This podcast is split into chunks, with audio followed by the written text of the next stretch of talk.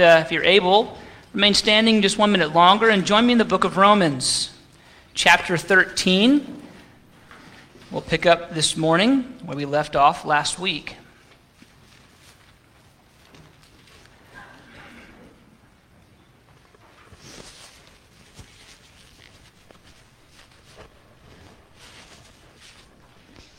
We'll begin reading together from verse 8 through to the end of the chapter. Romans 13, verse 8. Owe no one anything except to love each other. For the one who loves another has fulfilled the law. For the commandments, you shall not commit adultery, you shall not commit murder, you shall not steal, you shall not covet, and any other commandment are summed up in this word you shall love your neighbor as yourself. Love does no wrong to a neighbor, therefore, love is the fulfilling of the law. Besides this, you know the time. The hour has come for you to wake from sleep. For salvation is nearer to us now than when we first believed. The night is far gone, the day is at hand. So then, let us cast off the works of darkness and put on the armor of light.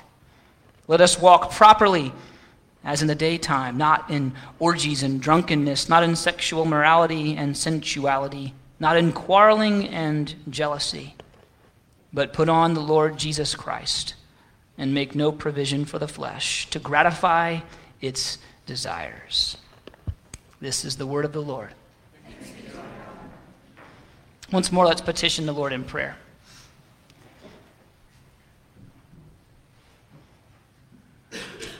Father, we come today to uh, what is a simple but challenging command to love one another. In fact, to love one another as you have loved us. And so, Father, as we consider uh, this grand, overarching command, might you give us ears to hear, minds to understand, hearts to receive, and the strength or the will to obey. For Christ's sake and in his name we pray. Amen. You may be seated.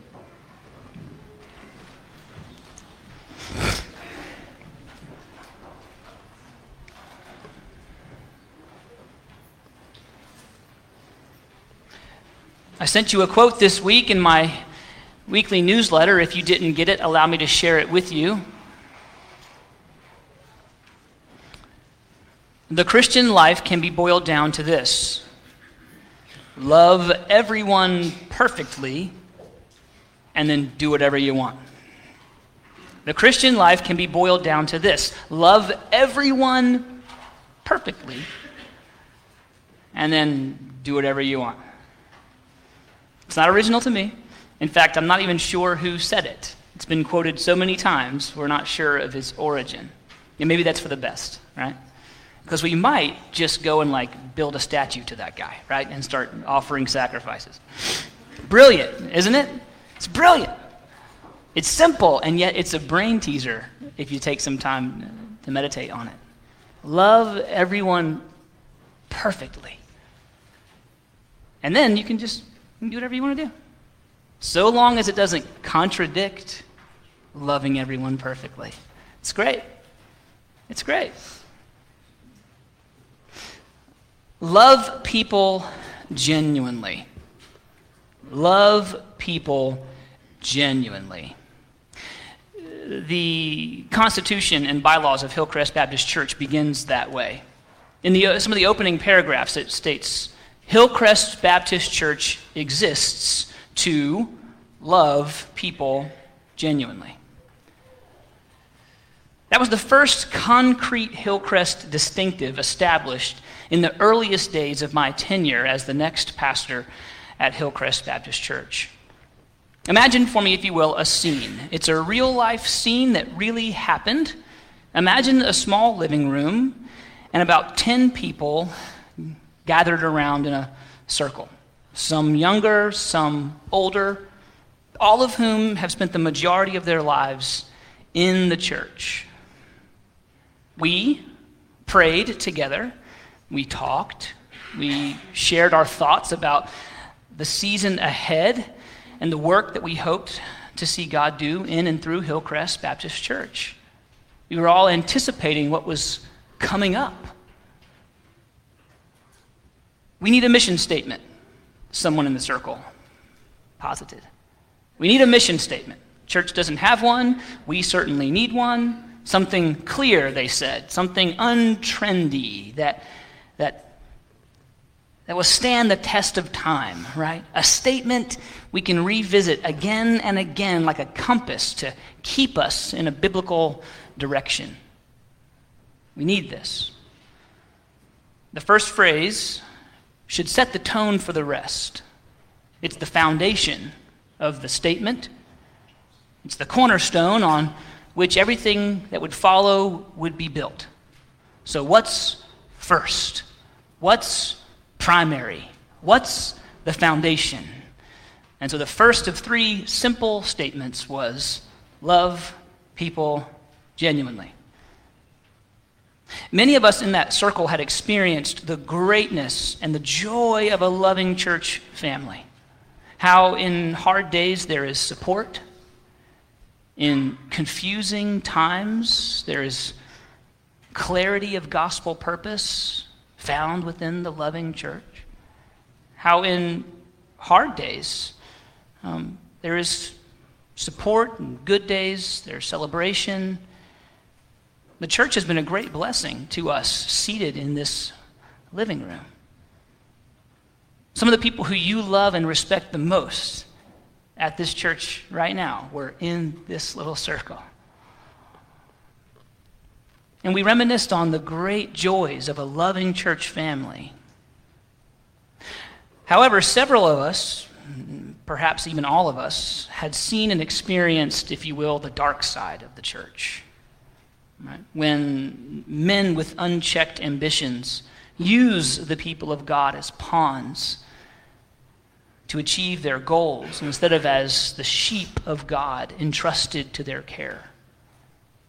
We had witnessed factions and backbiting, spiritual depravity in the levels of leadership, unchecked conflict, spineless pastors afraid to confront sin in the church for fear that donations might be hurt by it. Our personal experience in that room confirmed the observation the church has been a place of hurt and trauma far too often over the last 2,000 years. What was going on in those places and those people that were agents of harm instead of love? Where did something that perhaps started off good go off the rails? What was missing? And the answer is clear and obvious. It, it, rings like the chime of crystal glasses clinked together on New Year's Eve. Love was missing. True, genuine Christian love. Not hocus pocus, fuzzy feelings, mushy, sappy nonsense love. Join me, if you will, in what should be a familiar passage to many of us 1 Corinthians chapter 13. Just one book over to the right, a handful of pages in your Bible.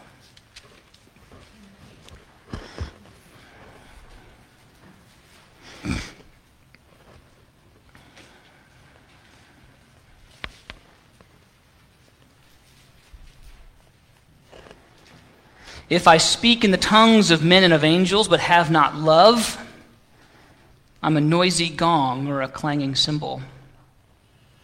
And if I have prophetic powers and understand all mysteries and all knowledge, very, very smart. If I have all faith so as to move mountains, but have not love, I am what? Unhelpful? Nothing. Nothing. If I give away all I have, my generosity and my success, and if I deliver up my body to be burned but have not love, I gain nothing. Love is patient and kind. Love does not envy or boast. It is not arrogant or rude. It does not insist on its own way. It is not irritable or resentful. It does not rejoice at wrongdoing, but rejoices with the truth. Love bears all things, believes all things, which, for what it's worth, is to say it assumes the best. It's the best English rendering of that in the Amplified. It believes all things, it assumes and hopes for the best. It hopes all things, it endures all things. Love never ends. Other things will end, Paul says, but love never ends. True Christian love. What must Hillcrest Baptist Church be about then? That kind of love. Right? That kind of love. It never ceases to bring me joy when new visitors or new members tell me um, what a loving, kind, well, what,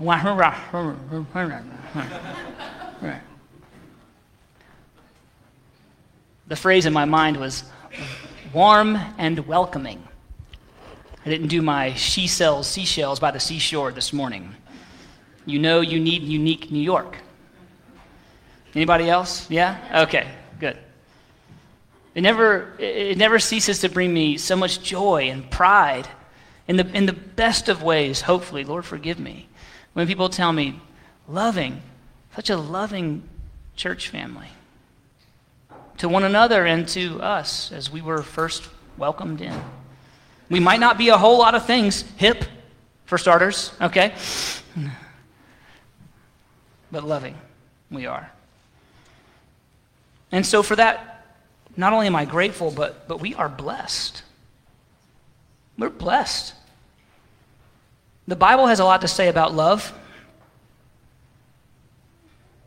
It's a big, mysterious fill in the blank for a big part of the world. The Bible is clarifying. It says a lot about love, loving God, loving your neighbor, loving your enemy, and so on. And therefore, this morning we'll start a new mini series where we'll take our time in these verses from Romans 13. It's one that I'm calling the Law of Love. And for what it's worth, here you go. This is part one the call to love.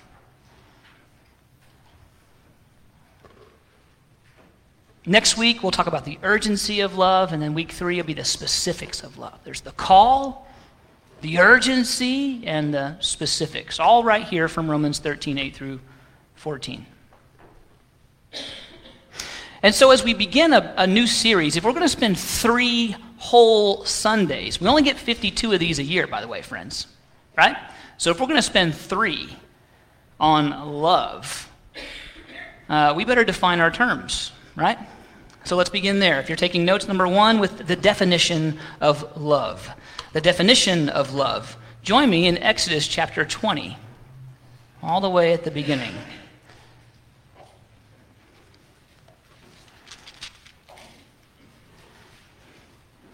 This is the Sunday of familiar passages.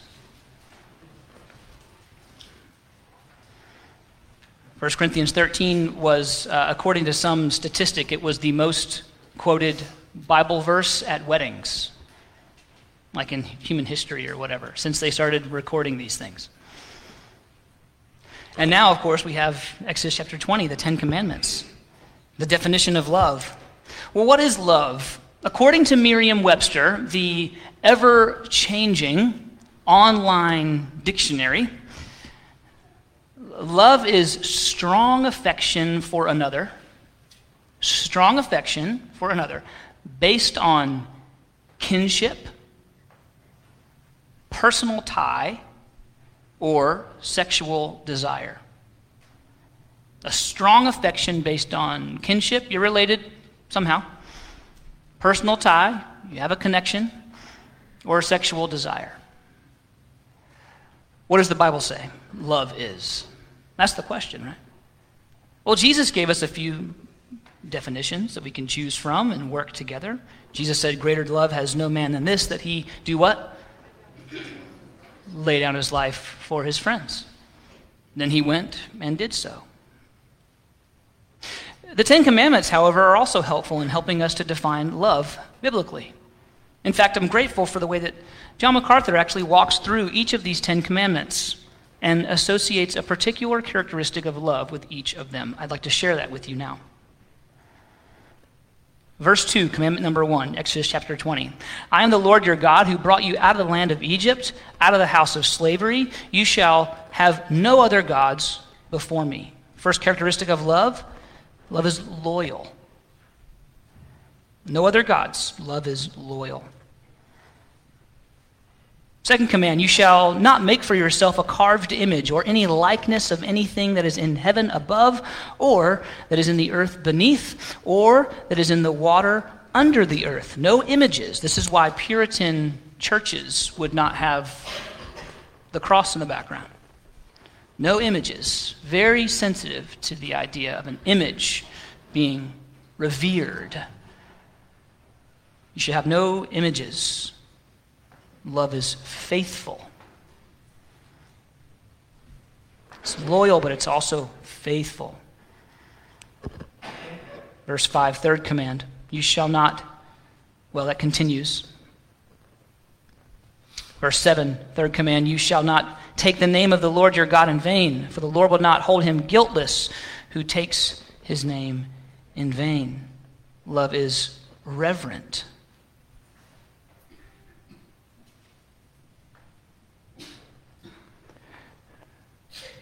Remember the Sabbath day to keep it holy. Verse 8. Six days you shall labor and do all your work, but the seventh day is a Sabbath, a stoppage to the Lord your God. On it yet you shall not do any work. You or your son or your daughter, your male servant or your female servant, or your livestock, or the sojourner who is within your gates. For in six days the Lord made heaven and earth and the sea and all that is in them. And he rested on the seventh day. Therefore the Lord blessed the Sabbath day, and he made it holy. Remember the Sabbath. Love is devoted. If you love God, you'll be loyal to Him, faithful to Him, reverent in your interacting with Him and His Word. Be devoted to Him above all else, which is to say, set apart. And then moves from the vertical to the horizontal, as it's often said, from God now to neighbor. Verse 12 Honor your father and your mother, that your days may be long in the land that the Lord your God is giving you. Love is respectful. Respectful.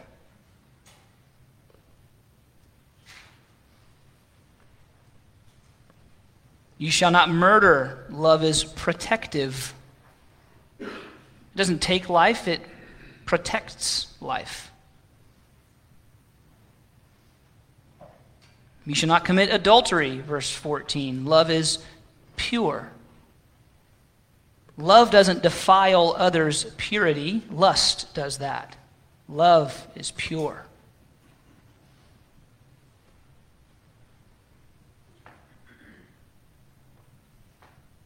You shall not steal. Love is unselfish. You shall not bear false witness against your neighbor. Love is truthful.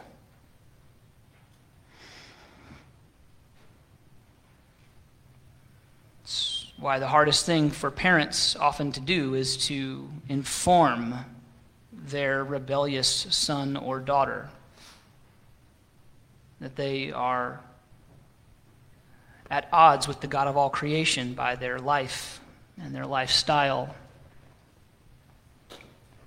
but it is the most loving thing to do because love doesn't lie, it's truthful.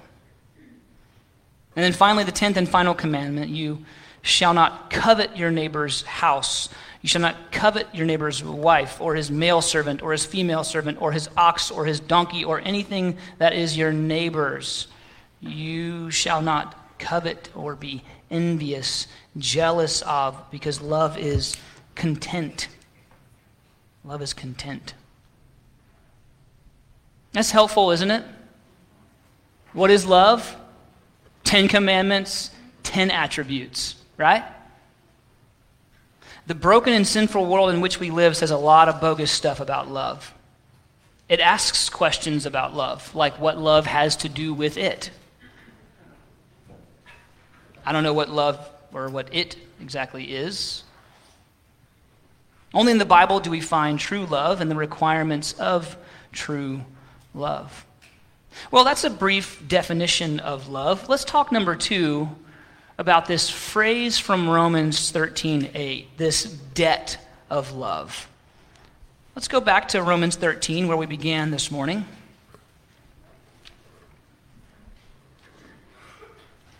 I heard a lot of pages flipping earlier. I hear less pages flipping now. I'm wondering if you're getting tired or paper cuts.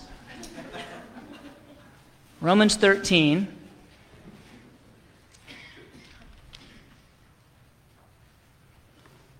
I'll make you a deal. We'll stay here for a while. Owe no one anything, Romans 13, verse 8, except to love each other. Owe no one anything except to love each other. Owe no one anything except to love one another. Well, this is not about borrowing money, owe no one anything. In fact, that phrase has been used to justify uh, a, a, a biblical abstinence from ever taking out any kind of a loan. Bible says, "Oh, no man anything." Well, it does, okay? But the Bible says a lot more about borrowing and lending. In fact, just for your benefit, you can see here on the screen there's a few reference points Deuteronomy 13, excuse me, Deuteronomy 15, Leviticus 25, Exodus 22. Um, in each of these instances, uh, God puts parameters on how lending and borrowing is to be done morally and wisely. Uh, this is not Paul's point here. But just because this verse has been chucked around like a ninja star, uh, let's uh, take a moment, if you like, this week and read some of those. And what you find is, is that the, the lender is to do so uh, for the one who is in need freely and generously but he's allowed to make a profit. He's allowed to exact interest. He's just not allowed to exact, um, it's a strange word in, in Old Testament language. It's like usurious, but basically it means exorbitant interest, abusive interest. I've got you over a barrel. I'm your only hope, so I'm going to hammer you with interest. That's the Bible forbids that. The Bible also forbids the one who can lend not to lend to the one who's in need. And that's the key with all of these things, is that it's not against God's parameters to lend or to make a profit. It's not against God's parameters to borrow based on need. There's a whole lot of uh, warning about borrowing based on want. See, there's no really where in the Bible where it endorses borrowing based on want. I just want a new truck. You know, mine's 23 years old. I just want one. But that's not, that doesn't work, right? Actually, Don. Don had to fix his like new pretty truck recently because something that shouldn't have broken broke, and it wasn't under warranty, and he was out like a G. You know what I mean? Like just a grant, just boom. Sorry, Don, I'm sharing your business. Anybody wants to donate to Don's truck fund? the laborer is worth his wages. I'm just saying. No, no, it's not about want, and it's not about abstinence from borrowing and lending. God gives parameters for that. This is not the point of Romans 13, verse 8. Yes, Paul is saying, pay off your debts, owe no one anything. It is inconsistent for the Christian to take out a loan and not pay it back. That's a very small part of what's Paul, what Paul's getting at. And that basic moral principle is certainly being reinforced by Paul. If you take out a debt, pay it back. That's like when God says, if you, if you make an oath to me, I require you to honor it. Yeah, I'm not requiring you to make oaths to me, but if you do, you got to hold it up. Okay? Similar fashion. No, what's really going on here is something much greater. Continuing the, the payment theme of the previous verses in Romans 13, let's read them together. For because of this, you also pay taxes For the authorities are ministers of God, verse 6, attending to this very thing. Verse 7, pay to all what is owed to them, taxes to whom taxes are owed, revenue to whom revenue is owed, respect to whom respect is owed, honor to whom honor is owed. Owe no one anything except to love each other. Paul adds love as yet another thing we owe taxes, duties, honor, respect. Get this all of those things can be paid in full. You can give the appropriate respect, you can pay off your tax bill, but as Steven Runge puts it, love cannot be measured either in the giving or withholding. It's great. Love cannot be measured either in the giving or withholding. And by tagging love onto this end of this, this list of imperatives, Paul portrays love as an ongoing obligation, a debt of love that can never be fully paid.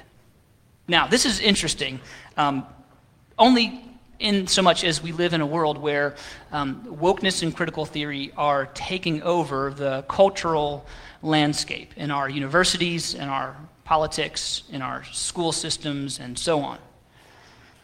Wokeness and critical theory has essentially as its backdrop a debt that the oppressors in society owe to the oppressed based on their own subjective definitions of this, but it's a debt that you owe in perpetuity. You cannot say, I'm sorry enough times. You cannot give away enough of your resources. You cannot think about your privilege enough. You cannot uh, defer potential advancement to another. You cannot do enough of these things enough times, enough sacrifice to ever pay off your debt to the oppressed. Now, this is incredibly antithetical to the biblical worldview. Because the biblical worldview says, in fact, we do owe a debt. Only it's not to the oppressed, but it's to God, who said, This is my law. Live by it or suffer the consequences of it. And so we are indebted to this law. We broke it in sin, and therefore we owe a payment. Only we can't pay enough. So it sounds almost like a gospel, the critical theory does. You owe a debt that you can never fully pay. But see, the gospel swoops in and says Jesus paid that debt. And now the only ongoing debt, the only ongoing obligation that you owe to any man has nothing to do with the oppressor or the oppressed or the history of a nation or perceived slights or advantages. The only debt you owe is love. However, to owe love and to pay love is incredibly sacrificial, deferential, perpetual. It's just a very different way of getting there from a satanic critical theory and wokeness mindset. This is the new command Jesus gave. He said, A new command I give you love one another. As I have loved you, you love one another. Now, in Romans 6, verse 14, Paul says something interesting that seems to contradict this entire premise of being in debt to God or in debt to each other for love, to have this ongoing obligation of love. Paul says we are not under law, but we are under grace. You're not under law. You don't owe a debt to the law. You're under grace. Now, many Christians today take that to mean the law of God, therefore, is null and void. You shall not murder or steal or lie or it, that's all the old stuff. Maintain sexual purity, old stuff, right? It's the same as you shall not eat shellfish, right? It's all null and void. We're all under grace, grace, God's grace. The problem with that is that that's not what Paul said. Paul said we are not under the law. That is, if we are hidden in Christ, the law and its requirements of man no longer condemn us because we can't keep them. We can't keep them, they condemn us. We come from the womb condemned by the law of God. But if we are hidden in Christ, we are no longer under its condemnation. The word is hypo, H Y P O in the Greek. It means under the control of. Like the law was driving the car, and you're along for the ride, in the back seat in your car seat, as sinful as the day is long, barely able to hold a pacifier, right? And from that moment forward, you did nothing with your life but reinforce that again and again and again. I'm a sinner, I'm a sinner, I'm a sinner, I'm a sinner, I'm a sinner. And the law is driving the car right off the cliff of destruction. And Paul says, in Christ, you're no longer under the control of the law. The law would take you because you're sinful right off the cliff. Broad is the way that leads to destruction. He says, but, but now no longer is the law driving the car. But does that mean that the law is abolished? Bad? Evil? Foolish? No. Since Jesus' death, we are under the control of grace, and that's good news. The undeserved favor and inexhaustible forgiveness offered through Christ. That's great. Under the control of the law of God, living by its expectations and dying according to its ramifications, Jesus earned the right to be in God's holy presence. And he offers a, a share of that inheritance to us if we would but believe and confess that he is Lord.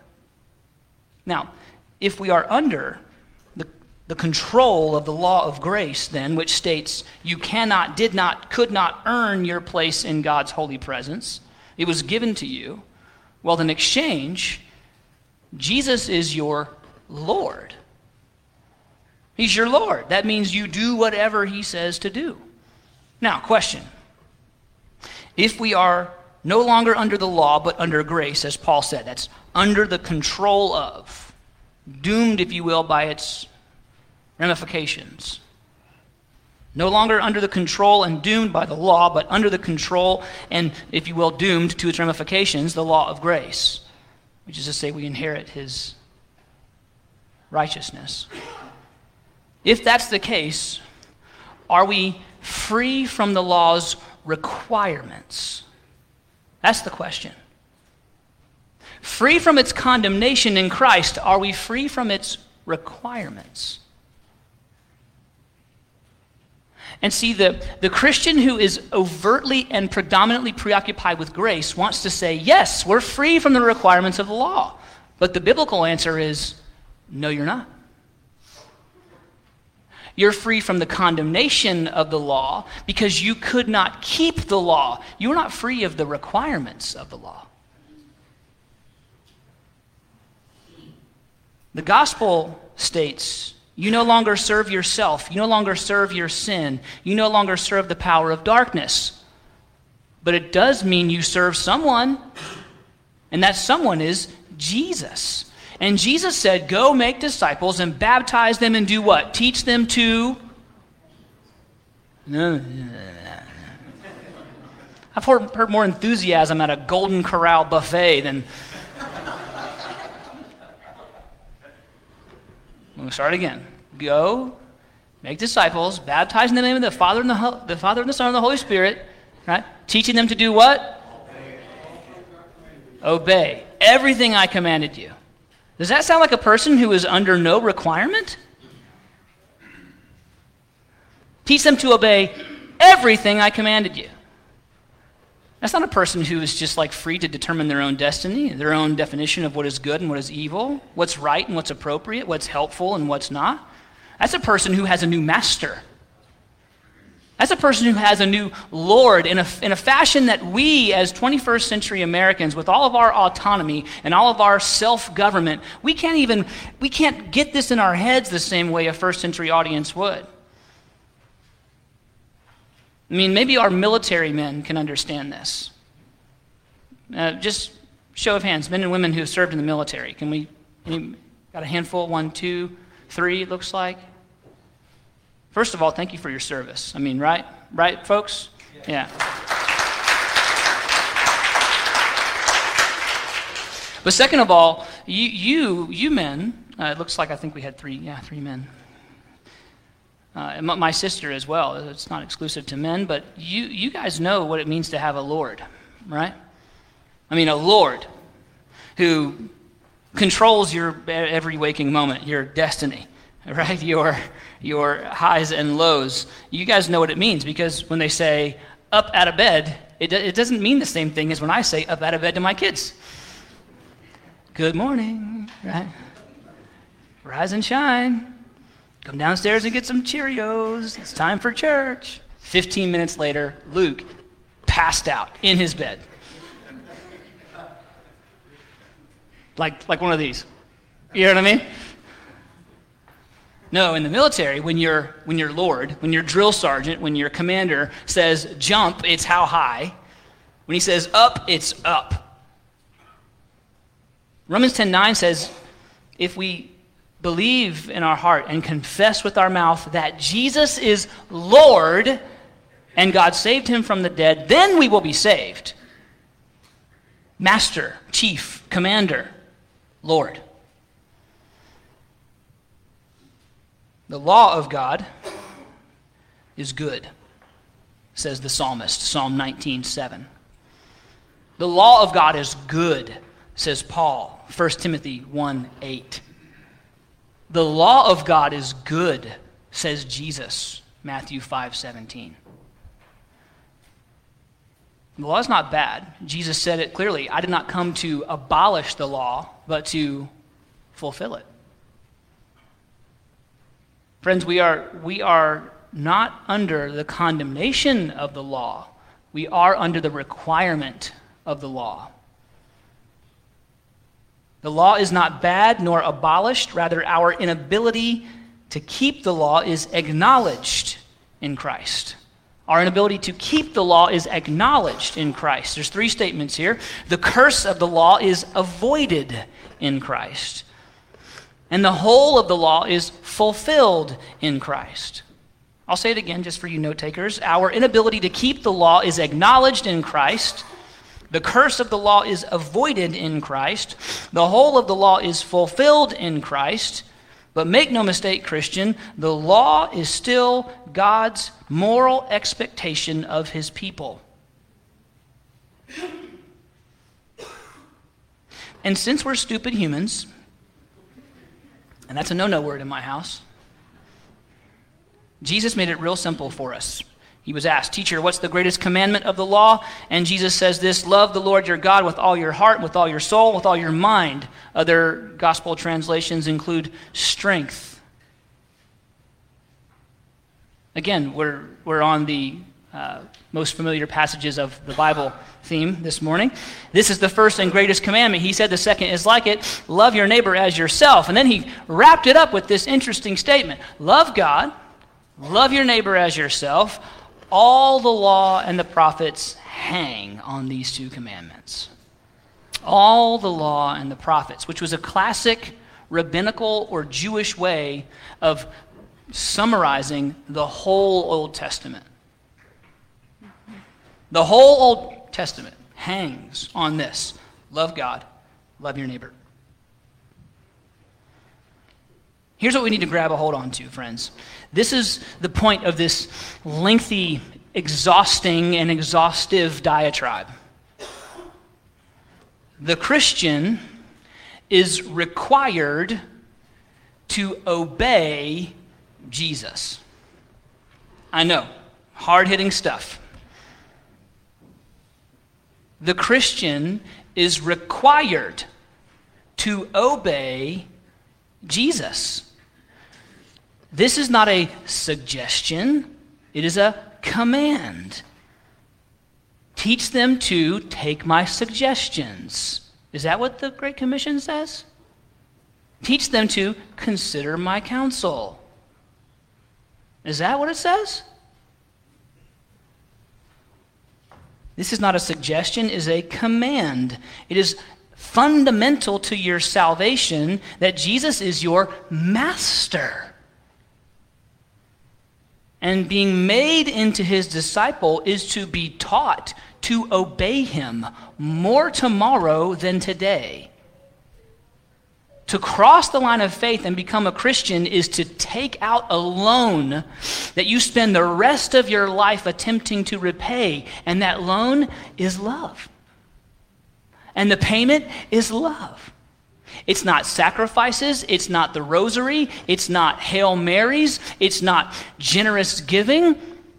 It's not anything that you can muster on your own. It's love put in you by the new heart that God generates in you and then is expressed out of you in devotion and sacrifice and commitment to your master. You are not free. You are a slave. A slave to your debt of love to every fellow man. Every morning we should wake up and think, I owe love to every person I interact with today.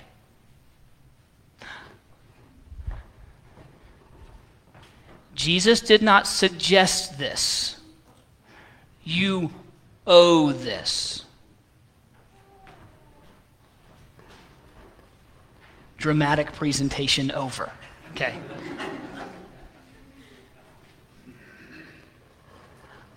I am in debt to the person who cuts me off 30 minutes from now on my way to work.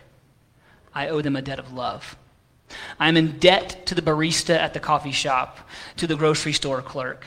I owe them love. I am in debt to my fellow church member who is lonely, hurting, mourning, rejoicing, who needs a break, who needs a word, who needs a bill paid.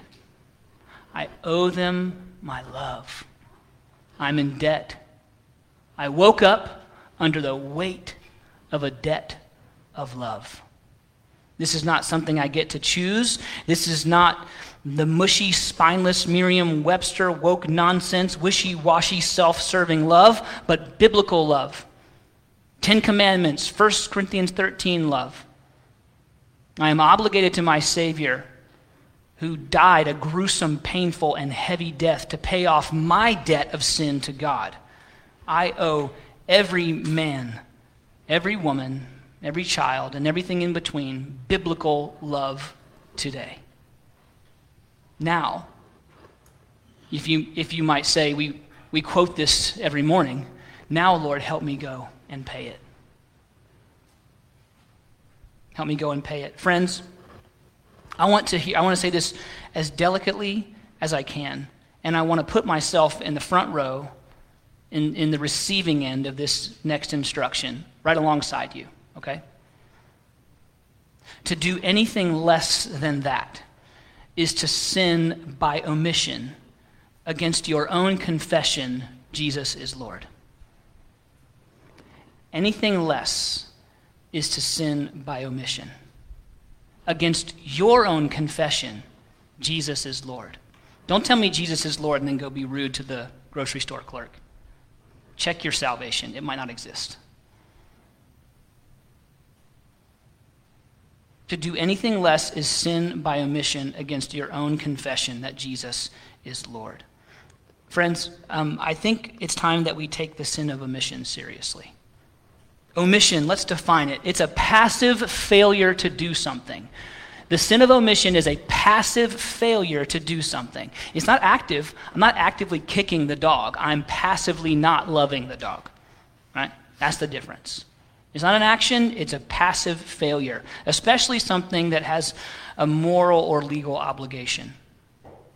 My concern, friends, is this. I've been in the church my whole life. Literally, my earliest memories are of church things. I have a few that are earlier than that, that's like rock and roll music being played in the living room of my house as a little kid, but and I think I had a Mickey Mouse guitar, and I'd come out there like my son Luke might, wow, you know. Anyway, sorry, we don't have time. I've been in the church my entire life, and my concern is that For the Christian community, too often and too easily does a clear command come to our attention Love keeps no record of wrongs, so reconcile. You know, bear with one another. Outdo each other in serving. Love your neighbor as you love yourself. And, and, and we just kind of, yeah, that sounds nice. And, and just by omission, we just dismiss it. If we leave this place unwilling to apply this lesson, we are in habitual sin. I wake up in debt, a debt of love to everyone I interact with, my God and my fellow man. If you are unwilling, if you leave this place hard hearted and say, I'm not doing that, I got my own stuff to do, someone needs to love me, I got my own issues, I got my own problems, friends, you're in habitual sin against the Jesus that you call Lord. The genuinely converted Christian cannot live in habitual sin without debilitating inner turmoil. The time of lazy Christianity is over, friends. For too many of us, we've lived in a time and place that, that lazy Christianity passes for a, a morally good person who is thought well of and who has a, a, a sense of assurance of salvation, is accepted among other Christians in the Christian community. Uh, but I wonder how many of us would come after Jesus and say, I'll follow you. And he'll say, I don't know you. Why? Because we are unwilling to take this, I owe a debt of love to everyone today, and put it in our gut and walk out of here ready to do it. Instead, we go, there's a nice sermon, it's a little long, music was a little slow, I got to get to lunch. And by omission, we just leave it.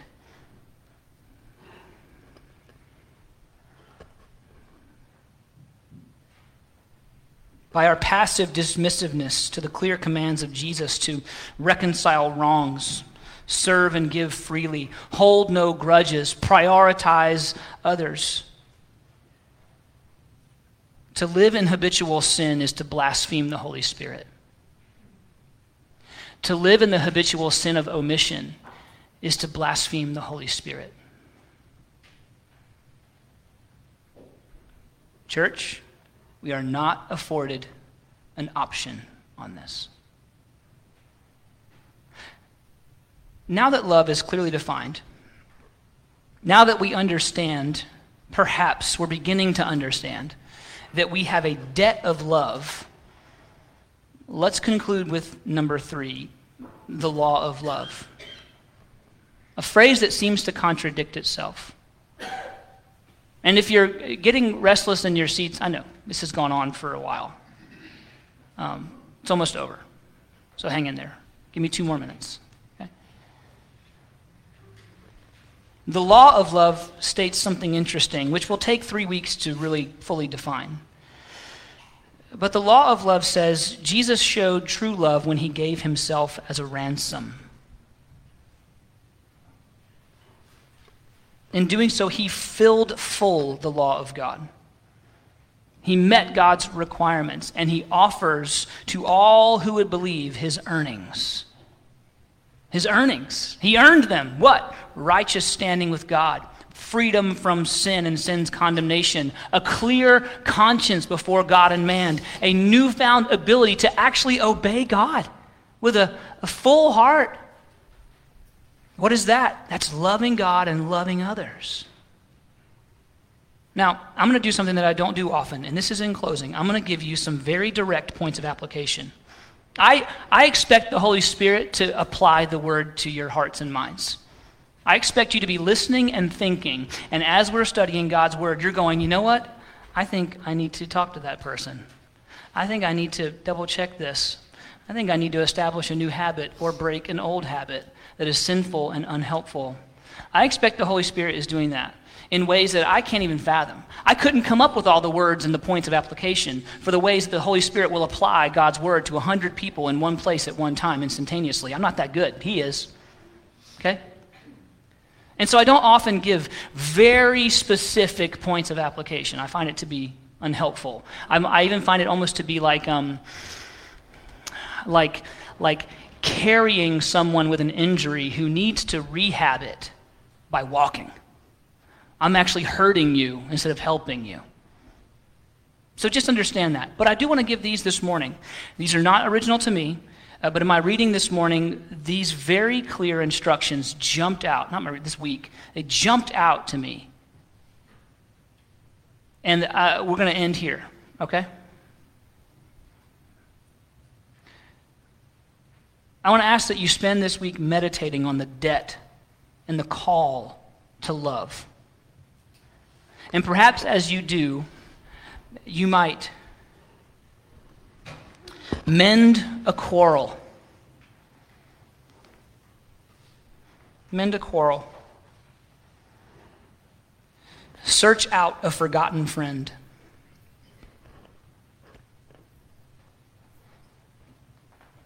Replace suspicion with trust.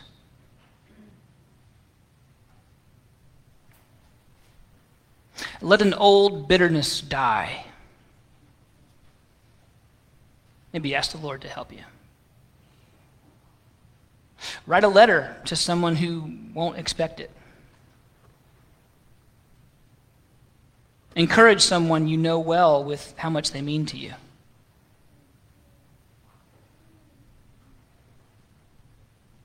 Keep a promise.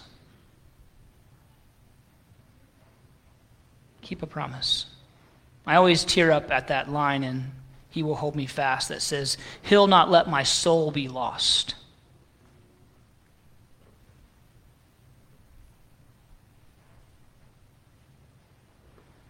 His promises shall last. I'm grateful. Because I would have fallen away, I would have left him, I would have abandoned him a long time ago, a hundred times over. And so this week, maybe husband, wife, keep your promise. The promise that you made to one another to love and to hold and to cherish in good times and bad, and richer and poorer, sickness and in health. As you looked into each other's eyes, Maybe not sin against each other this week and keep your promise. Reduce your demands on the people in your house. And conversely, increase your service for the people in your house. Say thank you. Just say thank you.